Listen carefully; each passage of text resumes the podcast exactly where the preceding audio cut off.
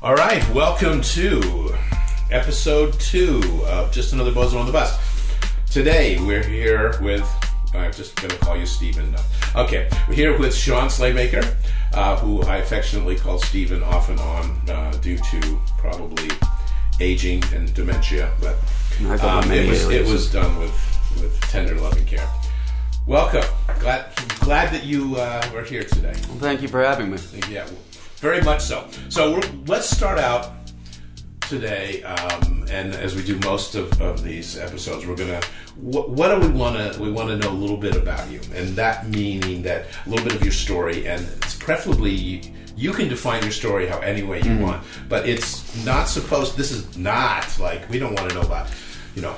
Your your uh, trials and tribulations necessarily, but more of your bozo story. You know, how did you get here, and and, and to this moment, in this time, in this place in your life? Because you've had you have a, a very colorful story. Yeah.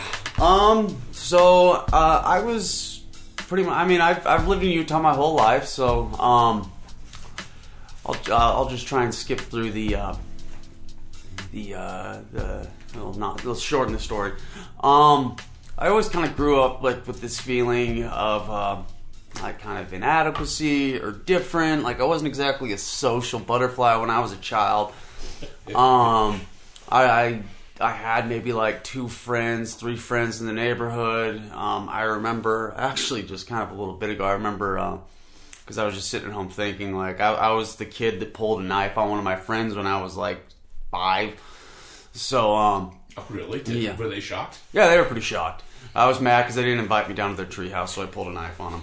Um, Do you have any idea where that kind of that idea came from? Where you learned it? no, no, I, I have a um, I Well, mean, whose, whose knife was it? it was a kid. It was a steak knife. Oh, So I see. Okay. so just yeah um kind of like socially awkward um uh kind of child um had trichotillomania when i was a kid which definitely wasn't getting me uh any positive attention when i was in elementary school mostly made fun of You want to explain what that is? trichotillomania that is the the picking and pulling of hair followed usually by eating it or something like that it's just a it's a similar tick to biting your nails Sure. um Which I did. I was Yeah. I was a nail biter till my mid to late twenties. and I, I think I, I picked and pulled my hair till probably right before the start of junior high.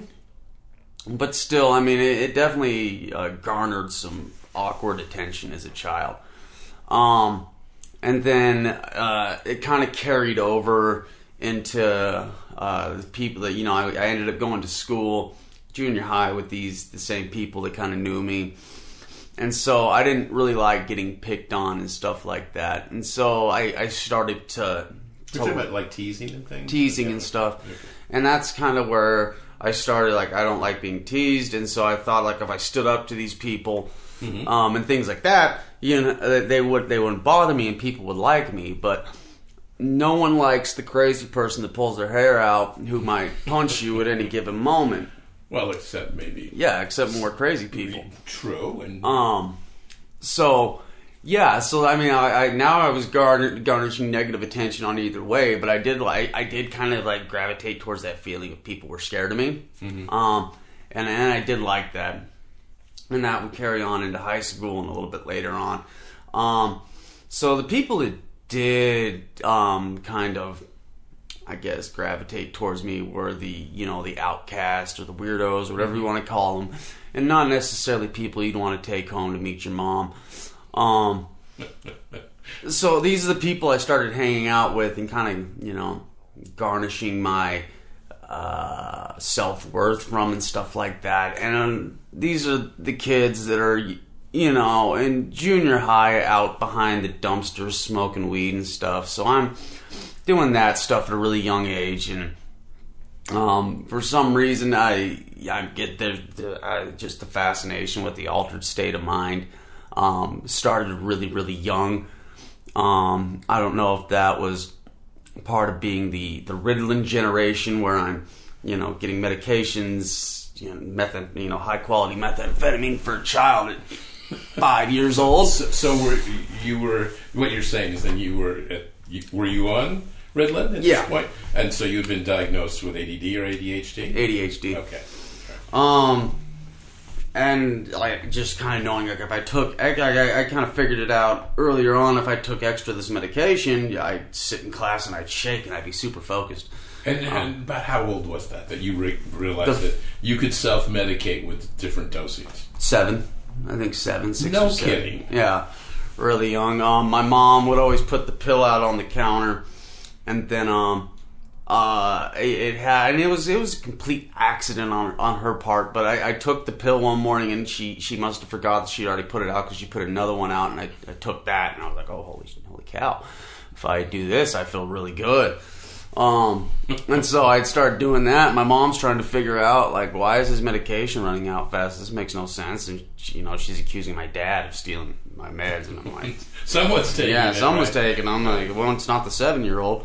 Um, and um, Well, she had to figure it out at some point. she did, and then they they transferred me to Concerta, which kind of ruined my fun with that. But I was able to, you know, find illicit ways to uh, to medicate myself. Well, and, and we should say what Concerta is. Um, it's a name brand, if I'm correct. I mean, it's Mm-hmm. it's a brand name for a type of ADHD medication that only releases specific amounts at certain times over the day. So it's a little bit different than traditional Ritalin or Adderall or something like that. Yeah, it's no fun. That's what it is. Okay. Um, They, they figured out what your what your scheme was, and they Yeah. they had an intervention. yeah. Uh, so yeah, that stuff's it, it, it- it's just it's not the fun stuff. So um, but I, at this point, um, I was going into you know, junior high, so I was able to find other ways to do it. Um, you know, Robitussin and whatever, and marijuana. Um, so I mean, I, I guess it started out. I guess the the whole entire use of drugs. I mean, um, started out innocently enough. I think it does with most people. Um, you're just looking for a good time. But um, I also had parents who were very, very uh, strict. They were they were the parents that uh, as soon as I hit junior high, like I, I wasn't allowed to have sleepovers anymore, kind of thing. Like it was really weird. Um, where they're like, you don't need to have sleepovers and no, no, no, no, no. So I only had, I, I once again, kind of stunting, I guess, the, the social growth and kind of feeling like this weird outcast where it's like all my friends are able to do it, and you know, so I learned how to um, hide being really lit up around my parents uh, very, very well. Um, but still, like Did the, they not have any clue, really? Do you think? um, I mean, they they eventually they did, but um, with enough practice, I got pretty good at covering it. But I do think, um, kind of, I do think it was kind of socially stunting to not be able to go over and like spend the night at your friend's house when you're just a kid. It's not like I'm not going to do anything. It's not, you know. So I thought that was really awkward, and um, once again, I kept stigmatizing myself, where I'm just like, this is just weird. Um, and so I think I always kind of found an escape with um, drugs and alcohol, like uh, like a like a kindred spirit. Um, You bonded with it because you weren't able to bond socially. I mean, sort of the premise of of um, you know this idea of um, people that struggle with substances and don't learn how to make healthy human connections and human bonds will bond with substances. It's an easier way, Yeah. a, a way to at least feel connected to something. Yeah. Mm-hmm. and this is this is where the new model's going anyway. Is that people need to be connected to something. They need to bond to something, and they'll find a way to do that in one form or another. Yeah, and I definitely agree with that model. Um, but I, that's what I bonded with my my my siblings have the same thing too, and I mean they never really smoke crack, but you know, good for them. Um, To each their own. yeah, to each their own. My my brother, yeah, and I guess, um, I guess my whole entire family is a little social. Like the siblings are a little socially inept in certain places. My brother, uh, same thing. I can kind of tell he he doesn't go out and meet friends. He doesn't make social uh, very well.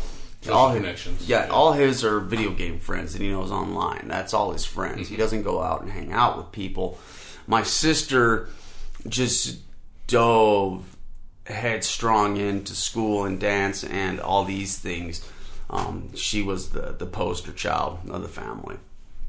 Um, what do you say? The most normalized Yes. in some ways. She seemed Uh, but I, I, she, she was also very um, attached to what she was doing. Like she had to, you know, that was her thing. That was her escape. Mine was um, substances, and um, as time went on, like the people I started hanging out with, and, and the more drugs I started experimenting with, the more. Uh, I, I don't. I negative people and would come into my life and a lot of them were not good at all and it kind of took me down a really dark road to where it's you, you know selling drugs and doing this and then um I found what We're, we're talking a bit of a clandestine or criminal lifestyle. Yeah. Trying to say. I Yes, exactly. Um, and uh, a lot of it got tied in with uh, heavy duty substances, uh, heroin and cocaine and stuff like that. Um, and has taken my my life down a couple times. It's not just once. It's I, I'll get clean. I'm, I'll, I've screwed up and fallen down. And um, I for a long, long time I was the guy that would just dig the hole as deep as I could go until um, the police would intervene. Um, and uh, it's just kind of been the last little bit where I kind of had enough belief that maybe I can do something on my I can do something on my own to intervene before that. Uh-huh.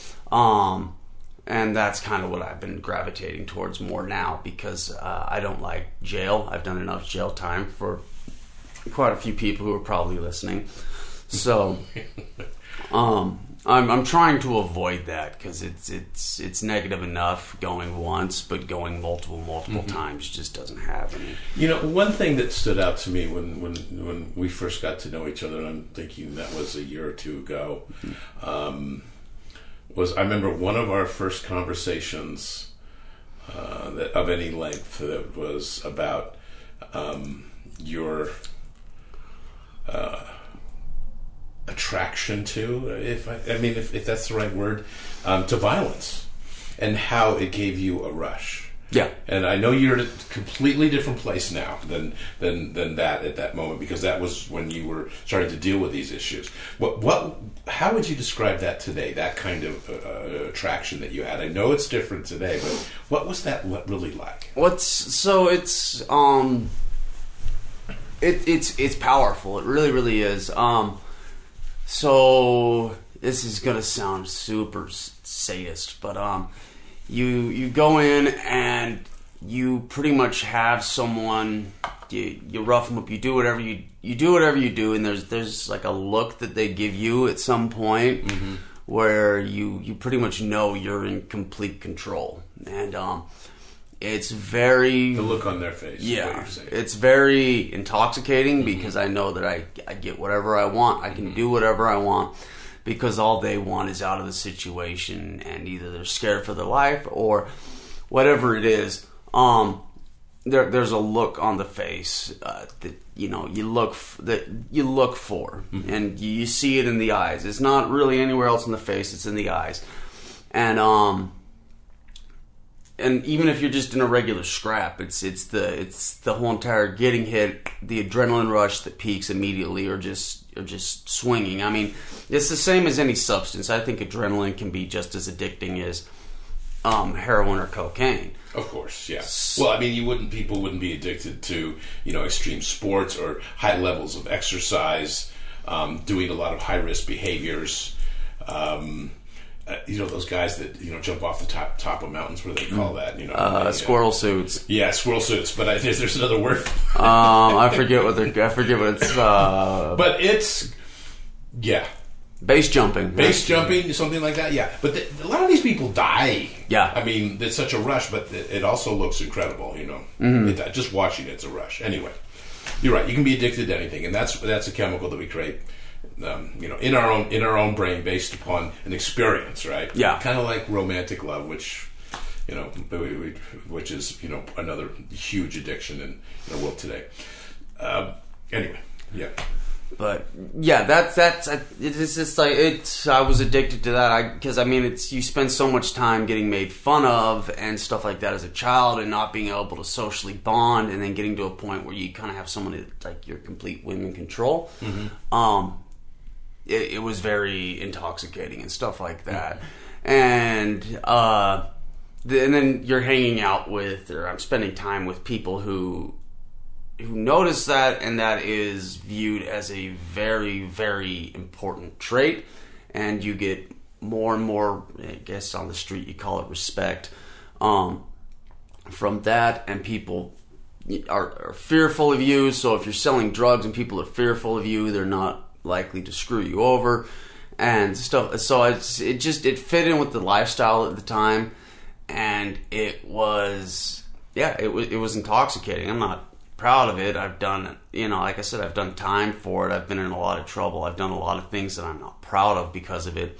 But at the time, it fit my lifestyle, mm-hmm. so I've kind of learned to let it go. Because for a long time, I felt really really bad like any normal person wouldn't do that like this is like s- like sociopathic behavior um psychopathic behavior um where like you enjoy that. And it was um, the more I kind of look at it now, because it's it, it kind of felt like at the time that was the only time I was getting this feeling of like emotion, where I actually for a long time was like, I'm like, I think I might be sociopathic. Like this is crazy, but I think a lot of it is because a lot of my emotions at the time were numbed out because of drugs too. Yeah. So Because when you're, I mean, not, not to jump too far ahead, but when when you're sober and you're, you know, and or clean, whatever you want to call it, but at least sober, that um, those tendencies are not there. Yeah. you know. no, uh, yeah, they're definitely not. Um, So, which that means that as much as you know, it, it's maybe uh, in some strange way uh, powerful to think of oneself as a sociopath. That's not who you are. No. no. But it was scary for a long time. I mean, I'm not going to lie. I, I like, um, a certain doctor I know have a certain fascination with uh, serial killers too, but that's just more for the psychological mindset where you think a person has to be in to do that. Like, it's kind of like, how do you get to that point? How do you become Jeffrey Dahmer? Like, what do you do to get that far down the rabbit hole? Um, so, I mean, that is fascinating to me, but I think that's not, that doesn't make me any different Yeah. than anybody. Well, we'll, we'll come back around to that actually uh, today a little bit because there's part of this, the part of the story, um, you know, of connection and and why um, healthy connection and healthy human connection and vulnerability um, is so important, as we know, uh, and you know propagates or reinforces living more of a, a stable, sober, mental, emotional life. Um, the opposite of that, when we become hurt or ostracized or alienated in some way, um, our life becomes quite different, which is kind of the story you just told a little bit. That you know, um, whether you be picked upon or bullied or or something, or um, you know, uh, people isol- you know isolated you or alienated you in some way, or and it creates this this this deep disconnection um, from some some normal, healthy social um, environments that can help you know breed more healthy ways to to live life and to connect to people. So Yeah. um, I want to I want to kind of move forward just a little bit because it kind of ties into then you know what where we are and, and, and part of this what you're talking about your story and how you got here is this idea of um, you know and, I know you and I've talked about this briefly before but this idea of you know do you believe in like free will? Do you believe that we have free choices and free will or do you I mean are you kind of like what's your stance on that? You know considering where you came from and where you are now I mean, uh, do I have free will or do is it destiny? Um, I, I believe in I believe in free will because at any given point you have a multitude of choices you can you can do, um, and that's not to dash anyone that says it's destiny or this and this and that. But at any given point, I could have made any litany of um, choices that would have put me in a different place than I'm at now. So I guess I guess they, they can kind of fit together. Like they they can kind of fit together in the the idea of you start going down a road um, where you make these choices and they can, they become second nature. So the end, uh, you know, accumulation of everything is going to be the destiny of where you're going to end up. But it's your choices in the end that get you to there. So I believe more in the the free choice and free will. But when you continue to make the decisions based on the, the lifeline you're, you're living, it's going to become destiny. But that's not destiny, you know, assigned by some higher being or anything. That's that's destiny assigned by yourself. Sure. So I think what and you and I maybe, well, I believe agree upon this is we're talking the development of a schema, which in, in Yeah. some ways is a habit, right? Yeah. So a schema, and I think I talk about this in the book a little bit. It's a kind of a cocktail of you know belief systems, stories, um, repetitive behaviors that form a habit, and they we do it so much that it just sort of run runs underneath the surface. It's almost a subconscious um, it- it's happening subconsciously. And I think I use the example of driving a car. You can't think about every time you put your foot on the gas or hit the you know stop or or you know turn signal or you know those kinds of things. It, it would be almost impossible to drive in a function in any type of high level of functionality if if you didn't have a driving schema that was going on underneath. So, but the same thing with a lifestyle that we create based upon those belief systems. You know, we're all living some kind of narrative which perpetuates this um, when when you, you, you one thing that we talked about and and uh, just briefly as you were going through your story was this idea of having different types of addiction and you you brought up adrenaline you know and and how that you know came about through through violence and, and those kinds of things. So when you think about that today and you think about the different kinds of addictions um, that you, you can have and I mean obviously there was a lot of drug addiction I mean what would you say crack heroin Alcohol. Yeah, I mean, it was a It was a, a, a cocktail lot. of polysubstances. Yeah. at that point. What what did you notice on on the mental or emotional level? Um, some of the uh, addictive patterns or the habits that you were dealing with when you look back at that time. Um. Uh, so like, you're you're asking me like where was my mindset at? Like, Well, did you notice? I mean, uh, maybe violence would be one of them in some ways. oh, I mean, what other what? How many addi- like what addictions was I dealing with? Yeah, what kind of personal addictions besides just the drugs and the alcohol do you see that that you, you've struggled with as well? I mean, because again, we focus so much on the substances that we don't see the uh, sort of the outliers on this that have the same outcome for us.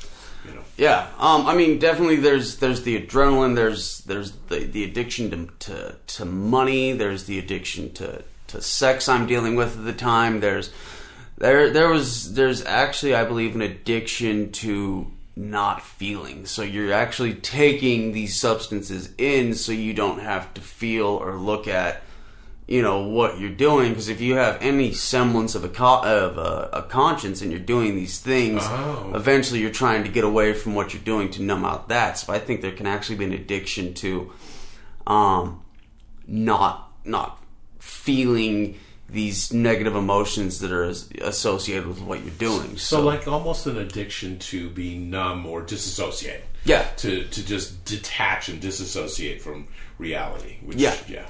Exactly, and I mean, and I I was able to do that with actually incorporating the addiction to drugs, um, heroin in particular, which is a great numbing agent, um, to not feeling, and so I think there was there's actually an addiction to that. I think a lot of people don't want to feel what they're feeling on a daily basis, and they'll go out and either they they get their fix through going to the gym or sitting and watching TV, just escaping. I think there's actually an, addi- an addiction based in that where you're just trying to escape the mm-hmm. feeling of everyday life. And I think that's a huge driving force with a lot of addictions that are going on at any given point. I don't even, I think you need to incorporate that into looking at it as like an addictive problem is a lot of these people are just trying to escape what they feel on a daily basis. And I think that can be more negative than the drugs themselves because the drugs are just the symptom. Right. If, if that's the way that you know the the model the drugs, the states. symptom. Yeah, and and and uh, you know that's that's true. Did did you notice when the substances um, were not as big a part of your life, did you notice any of the other addictions kind of coming up and taking hold? Um, any of the behavioral things or the, the sex, sex, Sex. a lot. Sex is a big one. Yeah. Sex is a big one. Um, once again, just trying to chase that feeling of feeling um, good or um, money or like just buying like lots of clothes or something to be into to fashion. Mm-hmm. I mean, I, I think everyone s- struggles with addiction. It's not just the people that you see, the homeless guy you see on the street that you're just like, ah, that guy's addicted to crack. It's mm-hmm. like, well, why are you driving around a Maserati mm-hmm. or you know a Maserati? Why are you why why are you so attached to that? I think it's it's not just a a problem that substance abuse people have. I think everyone has it because that's the way the brain's designed is just pretty much a supercomputer just to run at any given moment. So those people found something that's much more, you know, blaring and it's on their sleeve and, you know, on their arms with the track marks and whatever it is. But in the end, it's, you know, it's a lot of people can't get out the house without three cups of coffee in their system. So how are you any different than them? You're telling my story. Yeah, exactly. I know I'm not. But it's, yeah. I have about three cups of coffee in the morning. That's about right. Starts around five, six a.m. well, no wonder you need a couple cups of coffee. That's way too early. it's my time. It's my time. That morning time is my time. All right. This is the this is one of the favorite things, and you and I've talked about this in detail actually already once, but mm-hmm. The victim narrative, the victim stance. Oh, so this is yeah, this is where my part actually comes up in the book. Um, oh, that's right. yeah. Um, so like my so my, the tech like on victim stance where it's you know the woe is me, this and this and that. Um, mine was kind of uh, I was a victim of my actions where I can't. I did all these horrible things. I did all these terrible, terrible things where I'm a like no one can love me. I'm I'm a horrible person. So I'm actually not a victim. Like I, the way I, I I interpret it is I'm not a victim of other people. I'm a victim of myself. Where I'm doing these terrible, terrible things and hurting people and you know, like ruining people's lives and doing this. So how can I be a normal person? How can I be liked? I'm just this terrible, terrible person. And so I might as well just keep digging this hole and see how far down I can go. And I mean, I guess, yeah, part of that was incorporated from a young age where people were picking on me. So I'm the victim of that. Uh, at the time, people didn't like me, so I need to lash out. But in the end, um, like I can only be the victim of something once.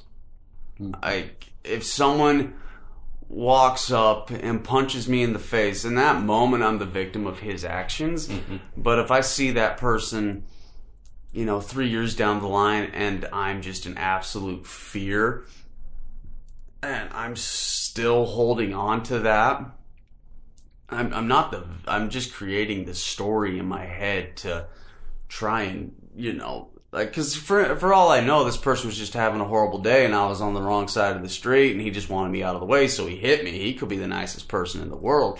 But I've formulated, I've formulated this story where The nicest person in the world. Um, yeah. Just happened to walk, up and punch you in the face. punch me in the I- face. Right, right. I understand. But yeah, I mean, it's you can only be the victim of something once. If you keep holding on to this story, you're just inhibiting your life and moving forward. So, because so there's a payoff that Yeah. that we get is what you're saying from Exactly. being a victim. We we get to it, it gives us an excuse to behave or think or do things in a certain way to hang on to stories of our, of our past. Yeah. and and it, it it I mean you know it doesn't mean that we aren't the victim of things that things do happen. It's just what do we do with it after it's done yeah, and and either whether it be trauma, whether um, it be abuse or these kinds of things, what do we do with that story when it's over? Do we continue to hang on to it, or do we begin to move past it? And what I hear, and I know you you did talk about this in the book, and and we're talking about the book "Recovering the Seed" in this case. Um, that this story of I can only be a victim once is seems a little outrageous sometimes to people that you know well I, it it's still with me. It still happened. So how can I just be the victim once? Because it is something that happened to me, and it gets down to like you're saying the story, right? That mm-hmm. I'm ke- I'm keeping this story alive because I get something from it, right? Mm-hmm. And what what what do you think that that that's what do you think's happening for people when they, they, they get something from this? What what is the basis of that secondary gaming? It's going to be different for everyone, of course. Um, I mean, I think what it is is it. A lot of people use it to excuse away like bad habits or something. I mean, I'm I'm safe in a room right now, so I can say this. So, for instance, you know, the people that are sexually abused as a child, um, it's because they can't come and hit me right now. Um, they're holding on to the story that because I was abused as a child, this is why I I drink. This is why I do this because it just pretty much gives people this excuse because of what someone did to them. Mm-hmm. They get to live life a certain way, and I'm not saying that that's not terrible and that's horrible that that happened. But if it happened when you're six and you're 30 years old now, that happened 24 years ago. Mm-hmm. And I'm not taking away the gravity of the situation, but holding on to that, that moment in time and playing it on a reloop in your head is not doing anyone any, any favors. It's just making your life worse. And I mean, depending on if you choose to forgive the person, if you want to take the Christian route and that's your thing, um, you know, a lot of times you forgive people not for them but for yourself so that you can actually move on because these things that happened so long ago, so long ago that are in- in- inhibiting your life and holding you up, um, is just the the story you've been telling yourself to excuse your horrible actions you've been doing later in life. Yeah, uh, and it's easy. To, it's easy to do that. We see this in a, num- a number of different areas, especially um, in the, the treatment environment. That people come into it and they've got this story, and there may be a, a victim stance or a lot of self pity surrounding it. And that sense of feeling bad for oneself, which is, is fine, but it doesn't do a lot to move into the present moment.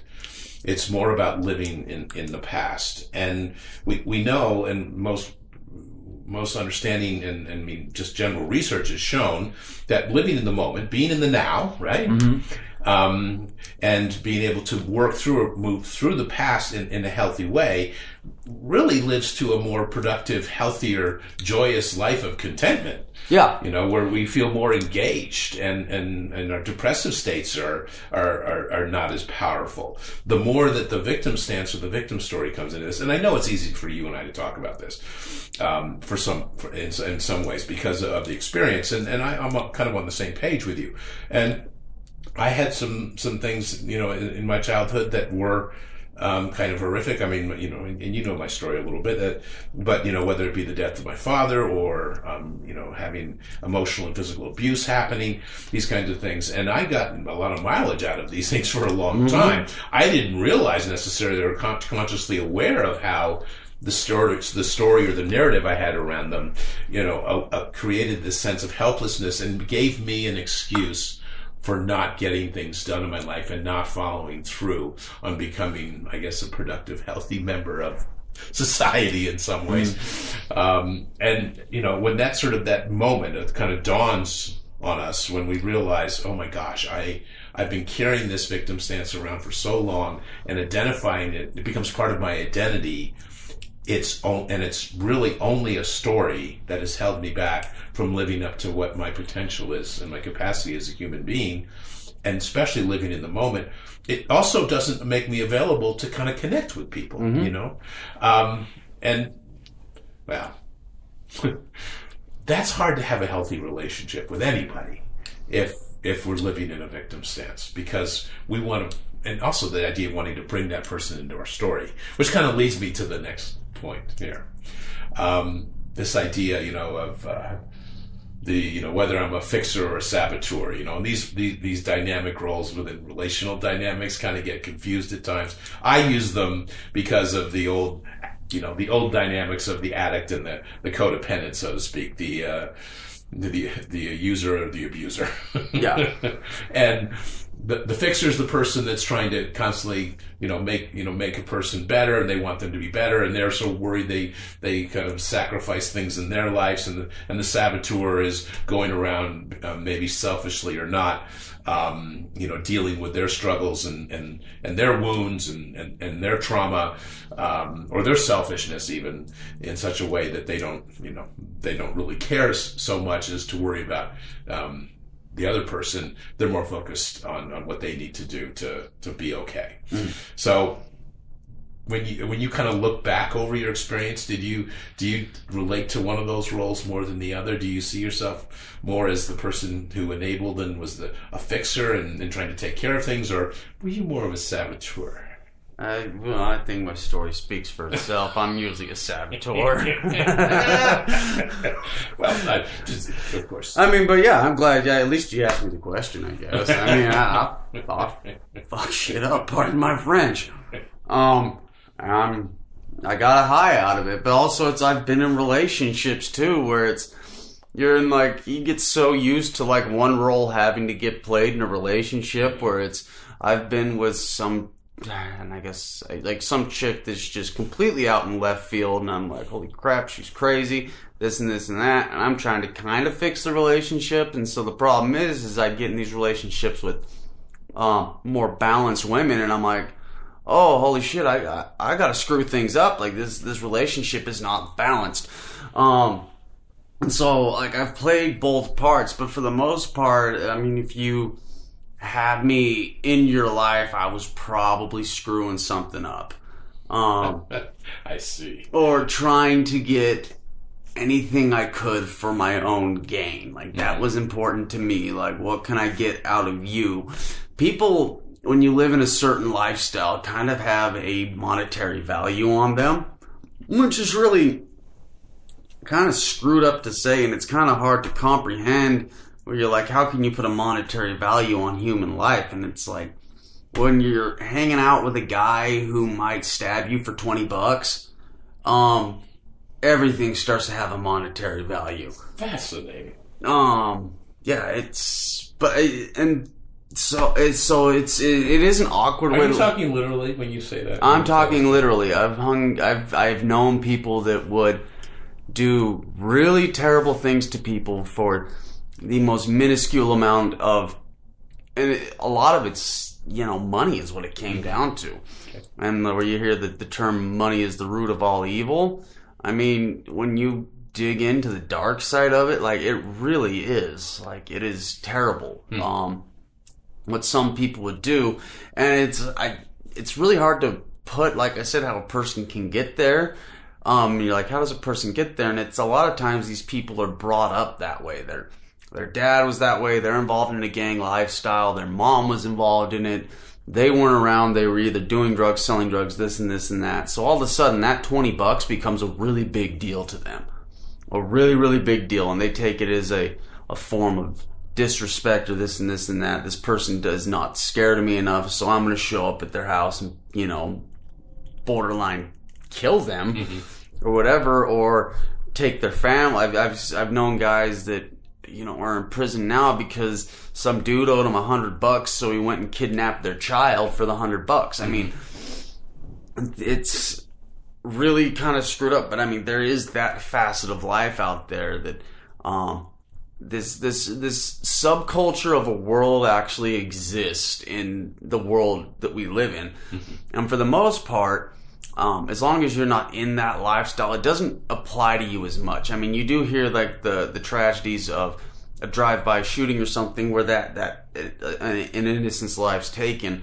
But if you exist in that lifestyle, um, there is a monetary value on your head. So mm-hmm. if you've got the drugs or whatever it is, and the guns or whatever, and you're able to financially help somebody, the monetary value is going to be higher on your head and people are going to try and protect you and whatever it is because you you have the money and the means to help fund them and what they want to do and if you don't the monetary value is less you'd be considered like a grunt or whatever you want and you're you're you're doing things for the other person with the the higher i mean it it's it's almost like a prison mentality that exists out in It's the not street. almost. It, it is. Because that mentality was created outside of prison and then gets taken into prison. So I mean, and, and I, I say this not from someone who's you know have not been in jail. Okay, so uh, but I can say that having worked in this field as long as I've had, you know, good twenty years now, I get that this this world exists and it, it, it's here. And it's not just a game you play like Grand Theft Auto or something like that. This these worlds exist. This world exists. So let's just from that because that's not who you are today, and that's not the life you live. Do you do you remember sort of the lesson or something that happened or you, you, something got taught to you at some point? Do you remember when the switch was that you know this all this this history because you know I mean I maybe saw you on the cusp of that a little bit, um, but I never I, I never knew you when you were in that. You know I mean maybe flirting with it a little bit at, at, at a relapse or something, but you, you never fully, as long as I've known you, I think ever re-entered that world. So somewhere along the way, you saw and experienced something different, or something, a lesson came up, or you felt you were taught something, or or witnessed something that sort of sparked a change. Do you kind of remember what that was at all, or I don't think you it- identify it anyway? it, it wasn't one just moment where it just clicked, mm-hmm. where everything just like need like just, oh, everything's got to change. I mean, uh, it it definitely like where I re like when you realize you're in a lot of trouble. When I was arrested for the first time on really serious charges, where I'm like I'm in really really deep trouble. Um, where I was like, maybe I've got to do something different because this is not going to end well. And I remember I was actually doing what I was doing and kind of hitting a point where you're just like, this is going to kill me. This is how I'm going to die. Um, it's not the drugs. It's not anything else. I'm going to get killed. And, um, at first it's kind of fascinating and you're just like, wow, I'm gonna go out, you know, uh, Dillinger style. Like that's kind of cool.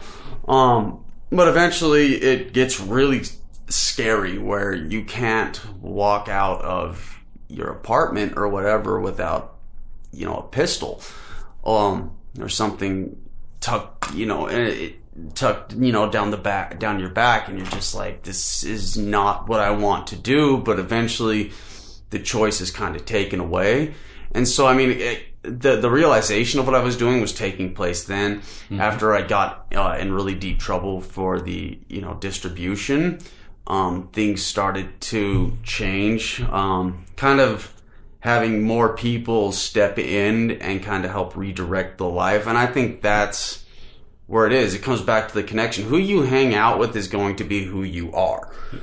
So So. So if you true. have other people come in that are going to be more positive influences and help steer you away, eventually, like I was saying earlier, eventually your choices will become in who you are down the line. And it, it took a while because you get so accustomed to living that way. It doesn't just happen overnight. It doesn't just happen um, all at once. You can't just stop, you know, associating because these people just don't take that shit. Um, uh, it just kind of gradually happened over time. And then, like I said, kind of having enough of the, the monetary value where I was able to talk to certain people and I had done what they deemed enough for them. Uh, over time, I was able to kind of separate myself and I don't associate with them anymore.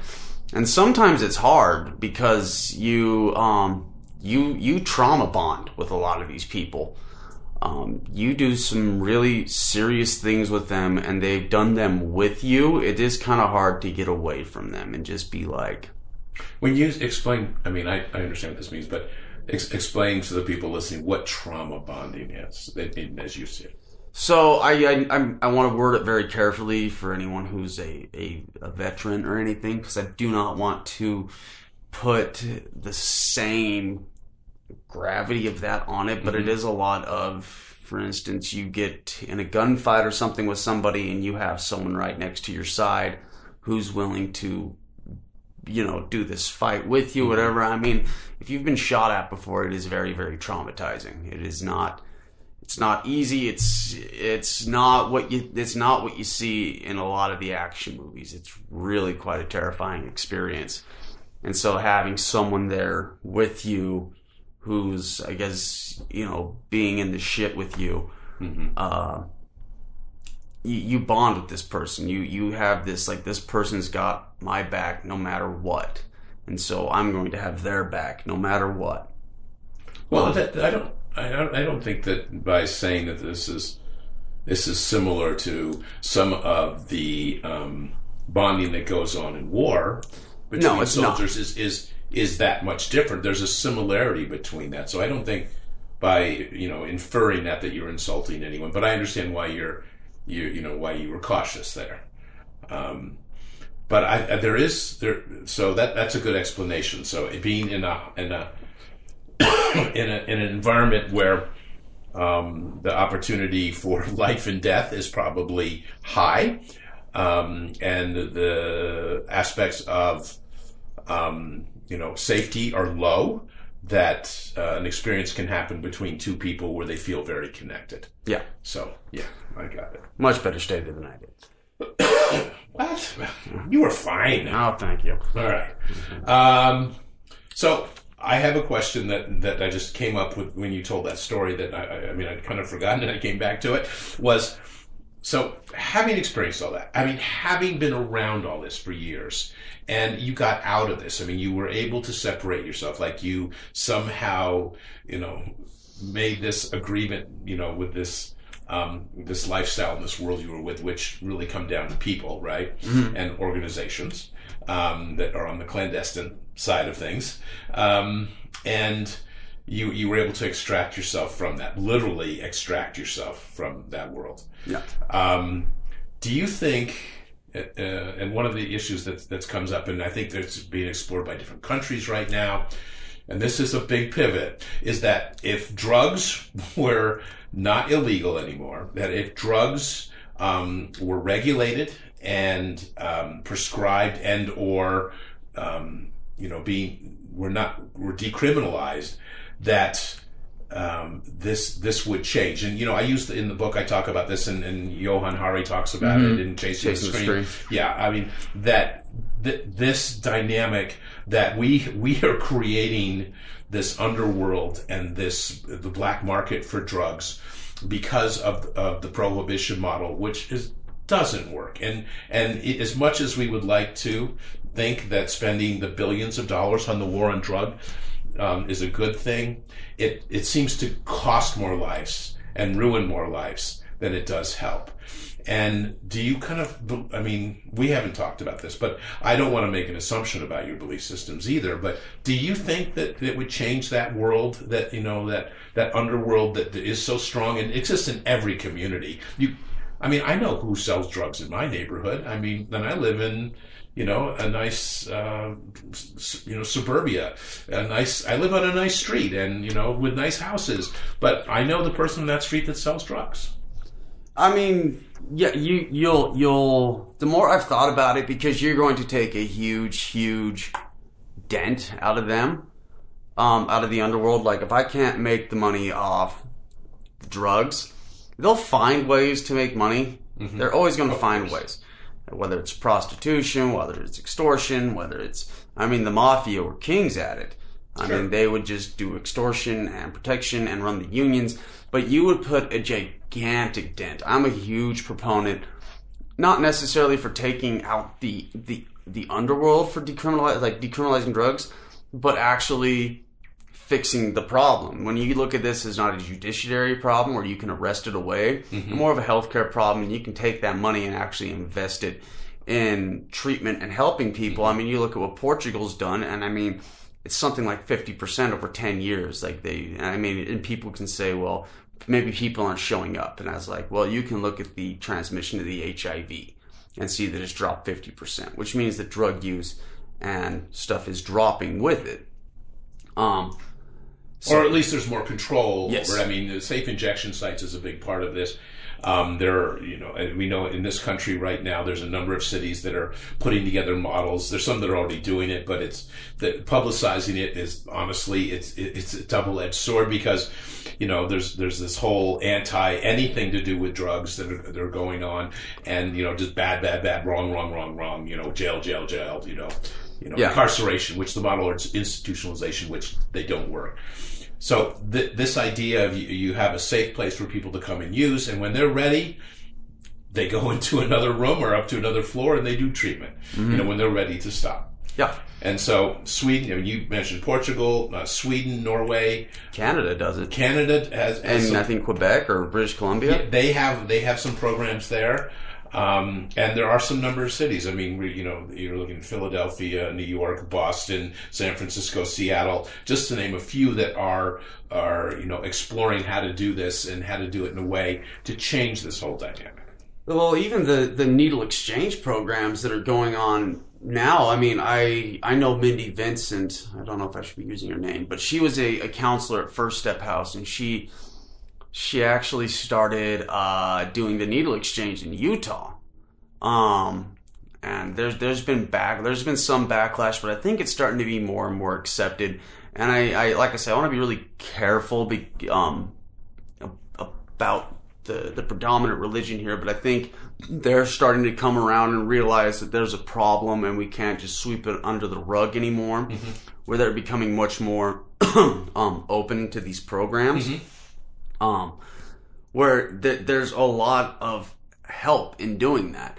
Like, yeah, you're you're giving them the means to do what they're going to do, but you're stopping the transmission of uh, a virus, and not only that, these people show up, um, and social workers are with them when they show up and be like, "Hey, this is what is available to you." So there's a lot of people I think out there who do have a substance problem, but they don't know where to turn. And so actually having that available, because they're going to show up. I mean, they are going to show up because they want their means to do it and do it, you know, safe if, if it's available. And then actually having someone there like, hey, when you're ready, this is this is what's available. Um, so I think there is a lot there. So if you're changing it away from a, you're actually looking at this as a a, a healthcare problem instead of a um, police problem. Yeah, a, a criminal incarceration Yeah. problem, and again, this comes back to the the, the basis of. Um, you know, of of uh, trying to, you know, a, a prohibition, trying to stop people from doing something. They're going to figure out a way to get high. Finding a way to regulate the drugs and alcohol in some way with the use. I mean, marijuana has been a pretty good example. I mean, it, it's not perfect, and, and we're still figuring our way through it. And of course, different states do different things. Even here in, you know, the Zion Curtain State, uh, it passed the Senate, um, or no, passed the, the, the Congress, um, the, the full House, that they're going to um, they're going to legalize medical marijuana with certain illnesses, and of course that's just going to open up.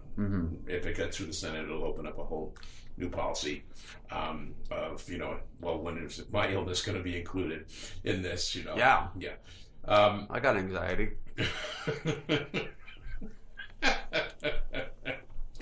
and anxiety's normal and part Yeah. of life, right? So, which brings me full back around to the the other part um, that uh, you know this this issue of mental health and mental illness, and sometimes drugs and alcohol and and all that are the symptoms of some underlying issues, and sometimes they're emotional, and sometimes they're mental.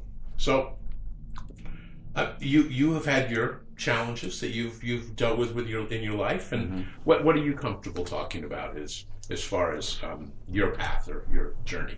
Um, yeah, I'll talk about. So, when I, while I was on a pretty good bender of cocaine and heroin, I got diagnosed with bipolar, which you know I guess kind of fits the state at the time. Um, and so they were actually giving medication where they're like, "You're bipolar," and it just kind of turned me into this zombie. Um, and so I, I definitely agree. Like, The medications. the medications. Medications. Um, where it's just like it just wasn't fitting, right? Like you're trying to you're, you're trying to cram a, a square peg into a round hole, but but they've they've come a little bit further now where where they actually do like a swab and they can go like this is your DNA, this is what actually fits. So ge- genetic testing. Yeah, genetic out- testing. to find out what type of medications may Yeah. be more appropriate. And so uh, I was diagnosed with bi- like depression. This was when I was younger, and I definitely do agree I have some depressive issues. And so they they put me on Lexapro, and that's kind of been a huge piece that just fit, just boom, like it just like a round round peg into a round hole, just fit perfectly. Fascinating, isn't it? Mm-hmm. Yeah. And I'm I have my own qualms with big pharmaceutical. You know this. Um, where we hate the cartel so much, but they kill technically more people and this and this and that. But to say that they don't do good, I would be I would be lying through my teeth. And I'm I'm also uh, on Suboxone now. Um, I've had enough kind of like issues where things will just come up, and it's just like, yeah, I just keep having issues. Where maybe being on something like that's not a bad idea. No. Um, It's not black and white, and and I, and this go this is a, a big probably a problem within you know the recovery community. Yeah. that there's black and white thinking on this, and I was that way. I I will say that I had this purist attitude, and in the in the big picture, it doesn't serve. he doesn't. It doesn't serve people. And to think that I know what's best for everyone else, and this is the whole thing with recovery discrimination, right? Is that that's completely unrealistic. I mean, and it'll take us into the next section, but let's let's. So, how do you how do you see this now as far as your journey goes? Um, because you, kind of found something that is is fitting right now, right? Yeah. That even though, yes, we're we're, we're not fans of big pharma. I mean, hey, you know, welcome to an opiate ep- epidemic, right? Exactly. You know, 160 people still dying a day out there, Mm-hmm. you know, and still pushing opiates. So, Well, I mean, yeah. So the like my take for a long time, I was really, really against against Suboxone, and that was just kind of it's been enforced for a long time. Like mm-hmm. you're not you're not sober if you're on Suboxone. You're not this. You're not that. And Suboxone is a relatively new medication. It's it, I mean, it came around. The buprenorphine came around in like the 80s, but it's only really been being used for treatment the last little bit. But I'm not. I don't have the effect of of the opiate, where mm-hmm. it's like I'm nodding out, putting cigarette burns in my leg, and this and this and that. Where I I can't function, where I have to go out and steal. I need to do this. I need to do that. I I function as a regular human being. So a lot of these, and I mean, you'll get the super super purist where they're like, you can't take any sort of medication. You, you you're not you don't have a depressive problem. You don't have this. You don't have that. You don't need to take those pills. And I've actually known people in a, a certain program where they were taught that, and they ended up committing suicide mm-hmm. because someone that they trusted said get off everything, and they Right. ended up killing themselves. So and, and I, I don't like to tell people what to do.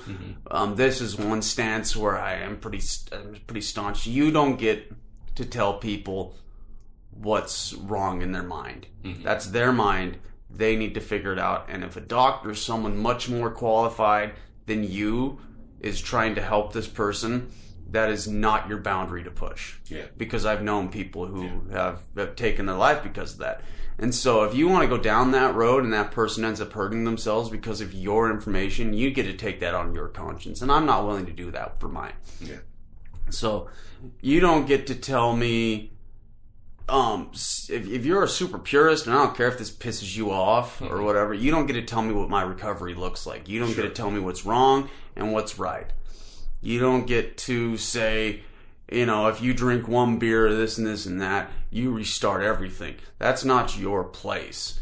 In the end, if I'm able to live a happy, productive life and live it to the best of my ability, um, that that's what I want. That's what I want to do. And in the end, like if I wanted to shoot heroin all day and that made me happy and I was doing what I wanted to do, that's fine for me. I mean, but in the end, I didn't want to do that because it's like I could do better.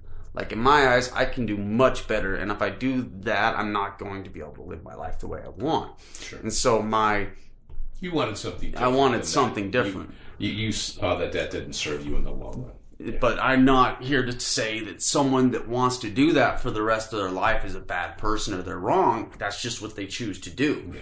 And so my consequences, good or bad, for getting clean and you know whatever I'm doing now are mine. And what, like I said, whether good or bad, and it's usually good from you know getting off drugs.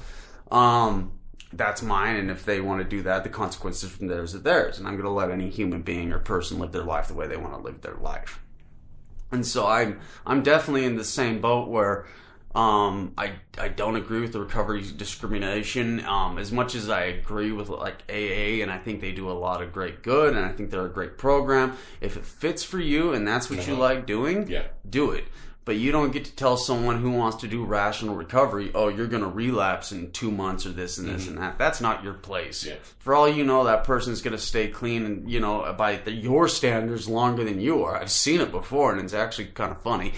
Um, because the person kind of just, you know, Sure. they kind of get super up and tight and this and this and that. Someone did better than them. And it's like, in the end, you're doing the best you can with what you know at any given moment. Um, I definitely don't agree. The one of the things I don't agree with in the the AA program where is the the whole entire time frame. Like you get a month chip, you get this and this and that. Because it's like if you had like five years clean and sober and you screwed up once, and it's like I lost five years. I'm like, well, you better find that five years because you just had two kids. So, um, Right. you you didn't lose anything. Well, and this this that whole I mean, and you know, first of all, um, you know, no, no downer on on twelve step. I mean, it, it works, and if it works for you, and it, it's your it's your program and your system, follow it and live it, but don't take it and shove it down people's throats and think that you have the ultimate way to get to, to get sober because all that does is create and uh, you know break down bridges and and actually create disconnection because you know instead of trying to bring these communities together and have them support each other, you know they're they're, they're going at each other, thinking what's best and finding out, you know, and, and demonizing one another. And, I, we don't need, we don't need to spend a lot of time on that, but Yeah. but that this does lead into um, this idea that um, you know. I guess I'll, I'll, I'll I'll ask you a couple things. First of all, okay, that when you when we talk about this and we talk about this, especially from this perspective of um, the AA, you know, and, and the higher power piece, and there's all this there, there's discussions about what that means. You know, what's a higher power, and and you know, it, it can be God, it, it can be goddess, you know. It, it can be gravity. Um, it can be the sofa, for all I know. I, I it, you know, it, you know, the fellowship. Um, and but this this idea um, of what it means to have faith, right? And so, whatever the word is, faith, God, the universe. Um, Shawn, where are you in that?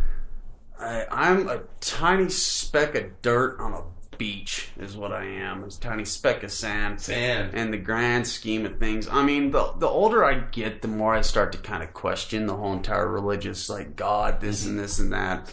Like, I actually watched this really interesting program, and the guy said, if you didn't teach religious beliefs till someone was like 20, Uh-huh. you'd have a much different faith standpoint than what you have now. True, Because very people are taught from a very young age there's a God, you do good, you go to heaven, you Mm-hmm. do bad, you go to hell, and you're taught from a very, very young age. And so going into your programming, you grow up doing that. However, if you started telling someone that at like 20 when they've developed and you you'd have a much A much different outlook. different outlook on things. And so I found that really fascinating. And I do believe that there's I I'm not alone in the world. I do believe there's probably because there had to be some great power that created the Big Bang. I mean, you have to think about the power that would have to be necessary to create that. Mm-hmm. However, I don't know if I believe in like one all-knowing, all-true being. Monotheistic. Yeah. Yeah. So, I mean, it's, you know, like for instance, you have all these great prophets that have come through in life, whether it's Muhammad, Jesus, Buddha. None of them are better than the other. They were all great people who taught great teachings and made great sacrifice to do that. Mm-hmm. It doesn't necessarily in my eyes, mean there's one altruistic being. Um, but I do believe that thinking that the world revolves around you and that you know, like we're I, I'm completely in charge, can be really uh, hindering. Sure. Um, Well, and this idea that you you brought up a really strong point there is the if if if theology or or religion or the, the, those types of dogma were taught to someone in their twenties um, instead of you know being indoctrinated or domesticated into it at a very young age, people would have a different outlook about it. yeah, It's almost as if, and I mean, I, I talk about this this idea that at a younger age, there's a chance of foreclosure on a family's belief system, especially if, if it's, um, you know, around some type of theology, is going to be much stronger.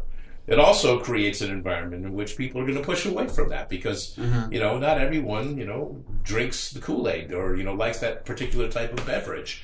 And that's okay. And I know it's hard on families. I mean, we see it all the time, um, especially, uh, you know, in the industry where we're, we're treating addiction, where, you know, that, you know, if you just follow this way or you did things this way or, you know, you could find your way back to God, you would be better. And there may be a truth in that for someone, but there's no proof that that's a reality Yeah. for most people.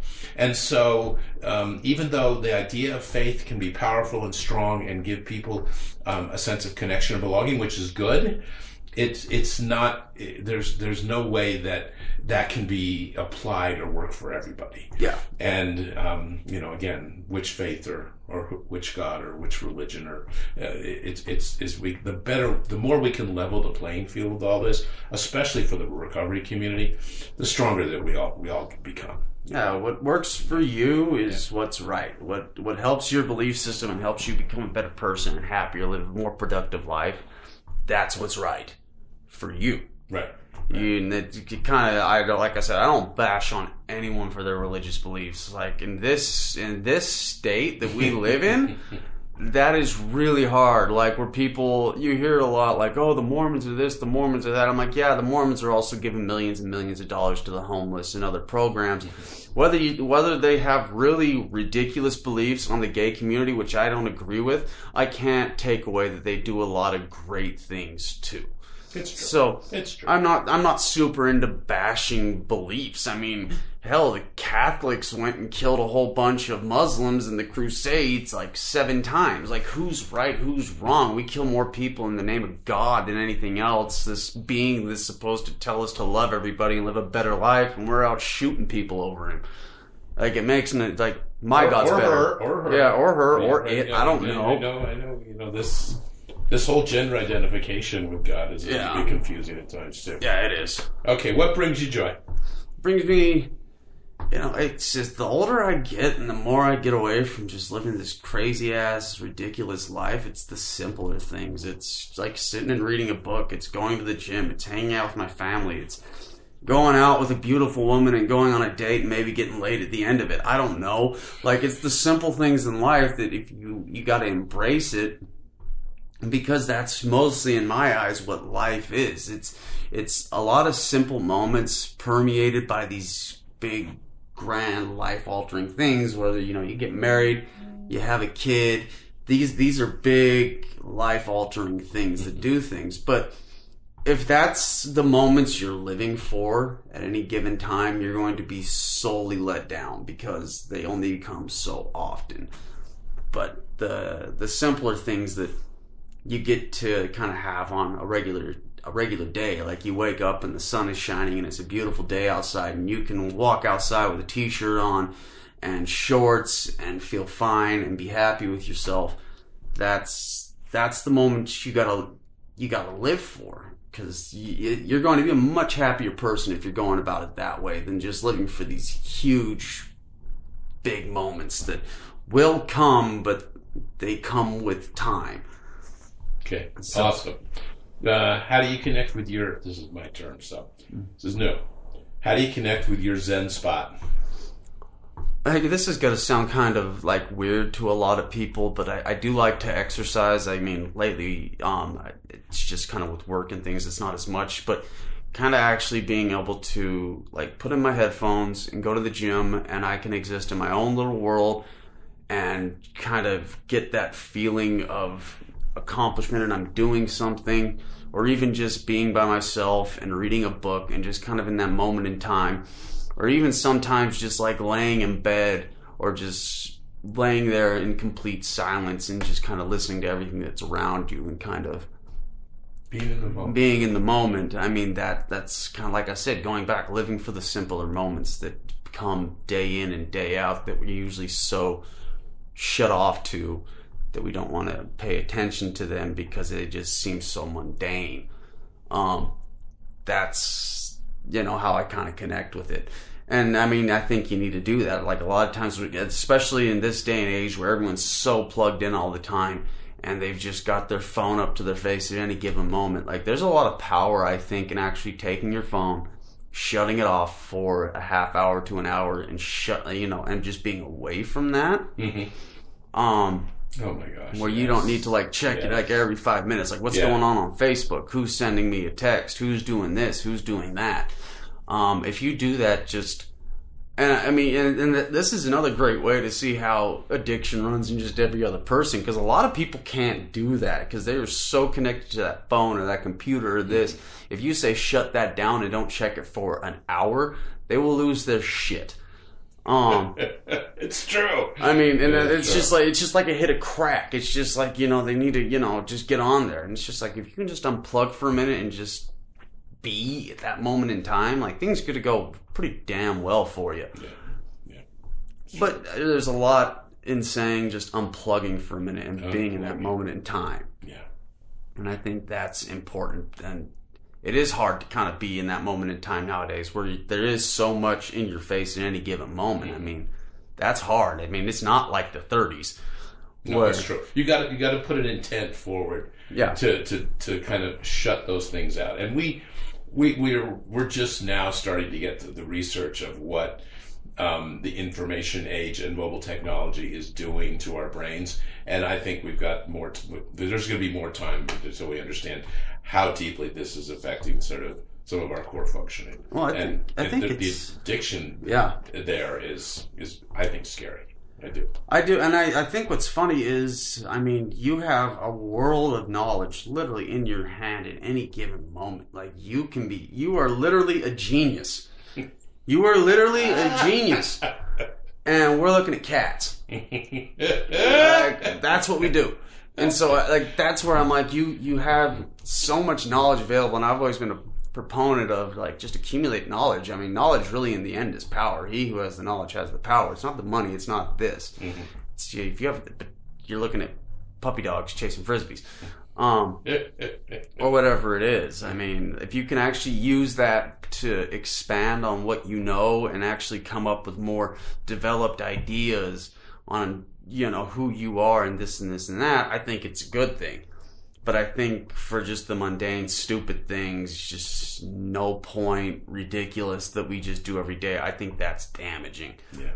Yeah. So it's all about how you use the power in your pocket. That's kind of what I tell people. All right. This is my last question. All right. Do you have a favorite song of the year? Favorite song of the year? No, because most of the music nowadays sucks. Um, not not really. I mean, a song that came out this year. No, I have. Or say the last 12 months. Say the last twelve months. That is a year. That is twelve. That's a year. yeah, yeah, Um, do I have a favorite song that's come out in the last twelve years? Uh, I really like John Mayer's "In the Blood" that just came out. Like that's a really good song, and it actually kind of ties in a lot to to this. Um, uh, kind of like a lot of the topic. Like, am I? Um, do I have a choice in what I'm doing, or is it just in my blood? Like, am I going to stay in this relationship that I hate because that's what my parents did, or am I going to get away from this relationship because I have the choice? Like, it's actually is that as much as people can say I'm a pussy for listening to John Mayer. You can go fuck yourself. Um, never good enough? Will it wash out in the water, or is it always in the blood?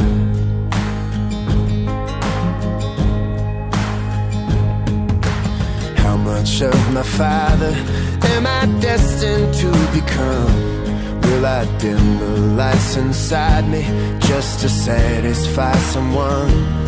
Will I let this woman kill me or do away with jealous love? Will it wash out in the water or is it always in the blood? Like, that And song- you can say that, by Yeah. the way. We're rated explicit. Nice. Just so you know. I should have told you that at the Oh, awesome. Yeah. Uh, that's definitely a song I would check out. That song's actually really, really good. Um, Shawn, thank you so much. you're welcome. for spending this afternoon with us. And um, anything else you want to you want to close with before we uh, we end today?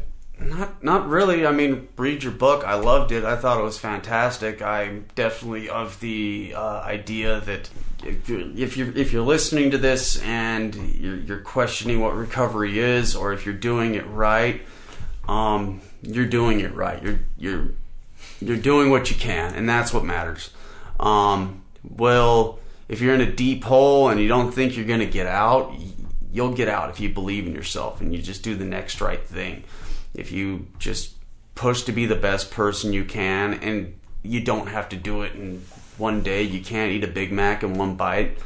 Um, you'll get there. This is the elephant thing, right? How to eat an elephant, right? Mm-hmm. Yeah. Yeah. Okay. One bite at a time. Thanks, man. You're welcome. Really appreciate it. Yeah, of course. We're shaking hands. All right. Ep- episode two with Mr. Slaymaker. Goodbye, all.